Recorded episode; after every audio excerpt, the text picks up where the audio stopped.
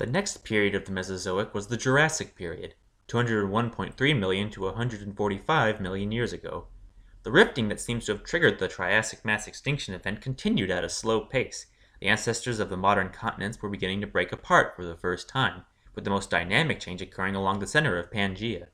Starting around 180 million years ago, deep rivers began to cut through the north of the supercontinent and split it into two major chunks the long lived Gondwana in the southern hemisphere, and the new continent of Laurasia, composed of North America and Eurasia in the northern hemisphere. The rivers widened more and more and became a great sea. This was the formation of the Atlantic Ocean, and towards the end of the period, around 148 million years ago, it was as wide as Saudi Arabia or Western Europe. Speaking of Europe, the lands that would become this subcontinent had flooded and turned into a series of islands or an archipelago. It wouldn't be until the end of the Jurassic that Gondwana itself started to rift apart, with the lands of Indo-Madagascar, India and Madagascar, and Sahul, Australia and New Guinea, moving southward as Africa and South America slowly began to split as well. The breakup of Pangaea marks the end of the great Panthalassic Ocean, now replaced by the Pacific Ocean. All the land masses of the Earth were beginning to fragment into separate continents, and this would dramatically affect the variety of living things, with the mostly homogeneous faunas and floras now being separated, not just by deserts or mountains, but by entire oceans, distinct biogeography was underway. In the oceans, these changes were spearheaded by the evolution of new marine organisms. Most prominent was the replacement of key ocean phytoplankton. Phytoplankton, that is, photosynthesizing microbes that float in the water, were previously dominated by green algae. These relatives of land plants had suffered a heavy blow during the Permian and Triassic extinction events, and now that the general chemistry of the oceans had changed and the levels of nutrients had shifted, their rule was being overthrown by the red algae who could better inhabit these new seas. Among these new phytoplankton were the dinoflagellates and coccolithophores. The former had certainly evolved early in the Proterozoic, but the latter were newcomers. Coccolithophores cover their bodies in thick plates called coccoliths, where they get their name. And when these plankton died, their shells sank onto the sea floor and gradually became converted into a new form of limestone called chalk. Dinoflagellates are often well known today because some species form great red blooms in the seas that poison whatever mollusks happen to be present, which in turn can harm people who eat them. Marine invertebrates were flourishing thanks to the change in plankton, which promoted the establishment of new ocean food webs. New groups of scleractinian corals and sponges formed small reefs along the warm, shallow seas and provided homes for different animals, including the first tube worms, who form thin tubes made of minerals that protect their soft bodies while they filter feed. Among the mollusks, the ammonoids increased in number, and many forms grew to impressive sizes of two feet in diameter or more. It was in the Jurassic that the cephalopods who abandoned their outer shells in place of interior shells, like belemnoids, or just lost them altogether, the octopodes and squids, became more important. Belemnoids in particular would have formed great swarms as they patrolled the seas in search of fish to eat, snagging them with mineralized hooks on their arms. From the shrimp-like decapods emerged the first true crabs and lobsters. Echinoderms continued to do well, and crinoids still formed great forests in some parts of the seas, though they were being overshadowed by the more common sea stars and urchins. Marine invertebrates saw new developments too. By the middle of the Jurassic, around 170 million years ago, most of the major ray fin fish lineages had evolved, including the ancestors of sturgeons, gars, herring, tarpon, eels, and carp. Among these fishes emerged a lineage of large filter feeding species, the pachycormids, who reached maximum lengths of 52 feet. From the cartilaginous fishes emerged the first rays, which flattened their bodies and became bottom trawling predators of hard shelled invertebrates. Marine reptiles complemented their distant relatives, with the ichthyosaurs and plesiosaurs reaching greater importance. One lineage of plesiosaurs, called pliosaurs, became the major ocean predators of the Jurassic, sprouting enormous heads lined with sharp teeth for ripping up fishes and other marine reptiles. They too reached impressive sizes, with Pliosaurus funkii estimated at 27 feet in length. In the air, the pterosaurs had continued their presence and dominion, and there were new varieties that exploited different food sources. Some fancied the seashores and had teeth like toothpicks for spearing small fish. Others became very small and chased after flying insects, snapping them in their bear trap shaped jaws. Still others seemed to demonstrate changes brought about by sexual selection. In evolution, the concept of sexual selection states that organisms will compete with each other for the favor of their mates, who select the individuals that will be beneficial partners and good parents. Thus, it is different from natural selection, where it is the environment that selects for advantageous adaptations. Sexual selection has been able to explain the strange gallery of horns and antlers, long and colorful feathers, sails and spines, and other seemingly extravagant structures often found on living things. The large antlers of moose and elk, the colors and feathers of peafowl and pheasants, and the manes of lions were the result of this form of evolution. These features are sexually dimorphic, meaning that they are different between males and females, and can be used to distinguish the two. The northern cardinal, for example, has the males a bright shade of red, while the females are a light brown. In pterosaurs, there's possible evidence that sexual selection was at work on some species, where the presence of head crests seemed to show a marked difference in size between sexes. It is likely that these structures, which would have certainly been brightly colored and patterned, were viewed by pterosaurs as indicators of overall health and physicality, and over time would have encouraged the production of even more extravagant crests. On land, the dinosaurs had a strong hold as the major herbivores and carnivores on all terrestrial ecosystems. By now they had produced enormous forms and had begun to really diversify into all of their major lineages, including all of the forms familiar with lay people today. A number of theropod lineages had evolved truly massive predators, seemingly in response to the larger prey species that were now available as a food source. These dinosaurs had adapted their front teeth to have more of a pointed shape than a simple vertical shaft. However, their skulls were often not strong enough to deliver hard, grabbing bites towards their prey. They were keener to run up to prey animals and slash at them with their open mouths, leaving deep cuts and selecting small bites of flesh, leaving the other dinosaurs to eventually succumb to blood loss and death. These Jurassic theropods often had ornamental bumps and crests atop their heads too, perhaps another instance of sexual selection at work. Two familiar Jurassic theropods are the horned Ceratosaurus, which sported a row of hard bony bumps along its back, and the larger Allosaurus that had a wider chest and deeper face.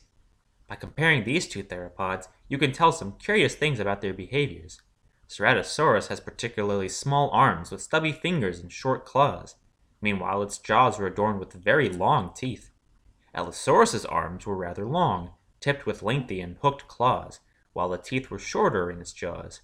This implies that Ceratosaurus relied more on its mouth for taking down prey while Allosaurus may have used its arms to latch onto prey animals while it slashed at them with its teeth. Incidentally, stress tests on Allosaurus' skull show remarkable strength, and its overall size suggests that it was going after larger animals than Ceratosaurus, which may have been content with medium sized prey. These two animals did share the same environment and similar prey, and would likely have avoided direct competition by hunting at different localities, similar to how lions and leopards interact today. There was another group of theropods active during the Jurassic, one that is of great importance to many paleontologists. These are the Coelurosaurs, and for much of their early history they remained small-bodied and certainly steered clear of the larger theropods in their ecosystem. Coelurosaurs are distinguished by an increase in brain size and a lengthening of the digits. There was a particular trait that perhaps evolved among the common ancestors of the dinosaurs that became very pronounced among the Coelurosaurs, filamentous covering, these fur-like protofeathers would have acted as insulating structures that aided in keeping their internal body temperature warm, and later on may have served as a template for display structures and colors, another outcome of sexual selection. One lineage of coelurosaurs, the tyrannosaurs, evolved towards the middle of the Jurassic period. They had fused their nasal bones together to give them a much more powerful bite, but they were, for a time, small to medium-sized animals. Another lineage, the Maniraptors, modified their arms to make them longer, their wrists became more specialized for folding against the body, and they changed their legs to allow a more crouched posture. Their protofeathers had now developed into proper feathers, with pennaceous or quill-like plumage that would have formed large wings on their forelimbs and rows along their tails. It was 165 million years ago that the direct ancestors of birds evolved from among the Maniraptors. The most familiar of these animals is Archaeopteryx, but in all honesty it would have not looked very different from the other feathered coelurosaurs that shared the world with them. These were not flying animals at first, more content for short gliding in a mostly ground-based existence, though it appears possible that these early birds could flap their wings enough to remain balanced on prey items while they dispatched them, or flap their wings to run up vertical surfaces like tree trunks. These are two behaviors that birds today do. Birds are, quite literally, avian reptiles. The other herbivorous dinosaurs were diversifying as well. By the end of the early Jurassic, the sauropods were all quadrupedal animals that supported their weight on columnar limbs tipped with padded digits. The hands gradually lost all but one claw, while the feet were supported by padded soles. The sauropods of the Jurassic grew to immense sizes and increased the lengths of their necks for higher browsing capabilities. Now the treetops were no longer safe from plant predators thanks to their height. Their nasal bones became enlarged, meaning that in life these dinosaurs would have sported massive nasal chambers. It's unclear why this trait formed. Paleontologists have tied them to better smelling, to the production of better calls, or to both. By the end of the Jurassic, two major groups of sauropods had evolved, distinguished by their general anatomy. The Diplodocoids, of which the 70 foot Brontosaurus and the almost 100 foot Diplodocus belong, have long snouts with peg shaped teeth, which are all collected at the front of their jaws. This implies that these dinosaurs were using their mouths like rakes, scraping up conifer needles and ferns. The macronarians, including the over 60 foot Brachiosaurus, are so named due to their boxy and blunt skulls with particularly large nasal openings. Their teeth ranged throughout their jaws, like earlier sauropods, and this meant that they engulfed more plant matter. In shape, Diplodocoids were built slenderly and had long, whip like tails that may very well have been used like whips for defense, though the jury is out on that. Macronarians, in contrast, were bulky and built upwards, meaning that their long necks were always reaching upwards, like giraffes today. Ornithischian fossils became more common during the Jurassic, and there is evidence that, like Coelurosaurs, all their descendant groups had evolved from small bipedal dinosaurs covered in filamentous fuzz. Though probably omnivorous at first, later groups shifted to herbivory.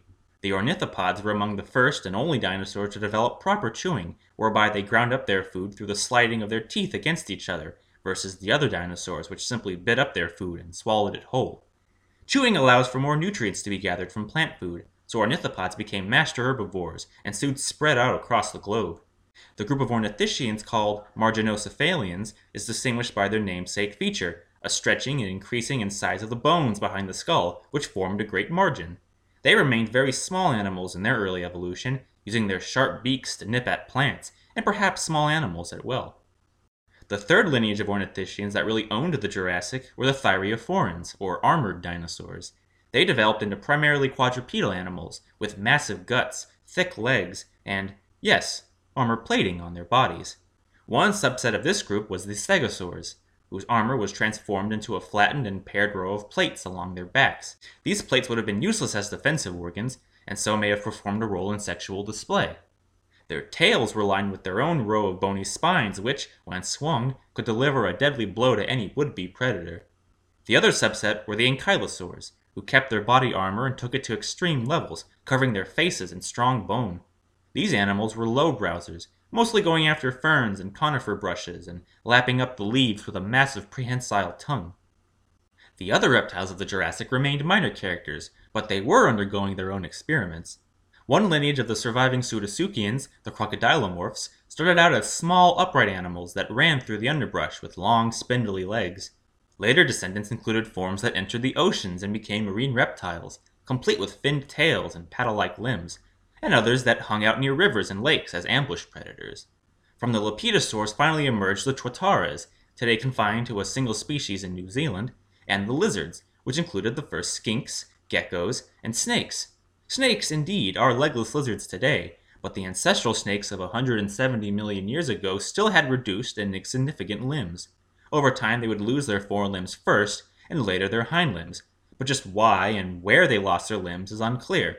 Paleontologists are torn between snakes losing their legs due to a burrowing lifestyle and snakes losing their legs because they evolved as aquatic animals.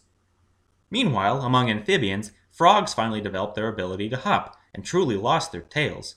The two other living groups of amphibians, the lizard like salamanders and the legless burrowing caecilians, are represented by very good fossils at this time, though they almost certainly evolved earlier in the Triassic. Land arthropods experienced new evolution, too, with spiders in particular undergoing irradiation of new species thanks to the evolution of spinnerets. There were new groups of insects appearing too, the first earwigs and the first moths, who had thin wings and only later developed their thin proboscis for sipping up water. The sawflies had given rise to the first wasps, which modified their plant cutting ovipositor into a piercing organ or stinger. This tells us that wasps became predators that injected venom into their prey to subdue it. At the other end of the insect world, the earliest fleas included some dramatically large species up to an inch in length. These would not have been the jumping species we know today, but rather lumbering, louse like insects that would have taken bites out of mammals or small dinosaurs. Jurassic mammals began to really explore new niches under the forests of gymnosperms and ferns that dominated the landscape. While some mammals remained small, shrew like creatures like their ancestors, others became semi aquatic, like beavers, or took to gliding, like flying squirrels, or went underground as burrowers, like gophers. What must be understood is that the main types of mammals today were not yet established during the Jurassic, and that all these new mammals belong to now extinct lineages. To continue this episode, please go to Part 3.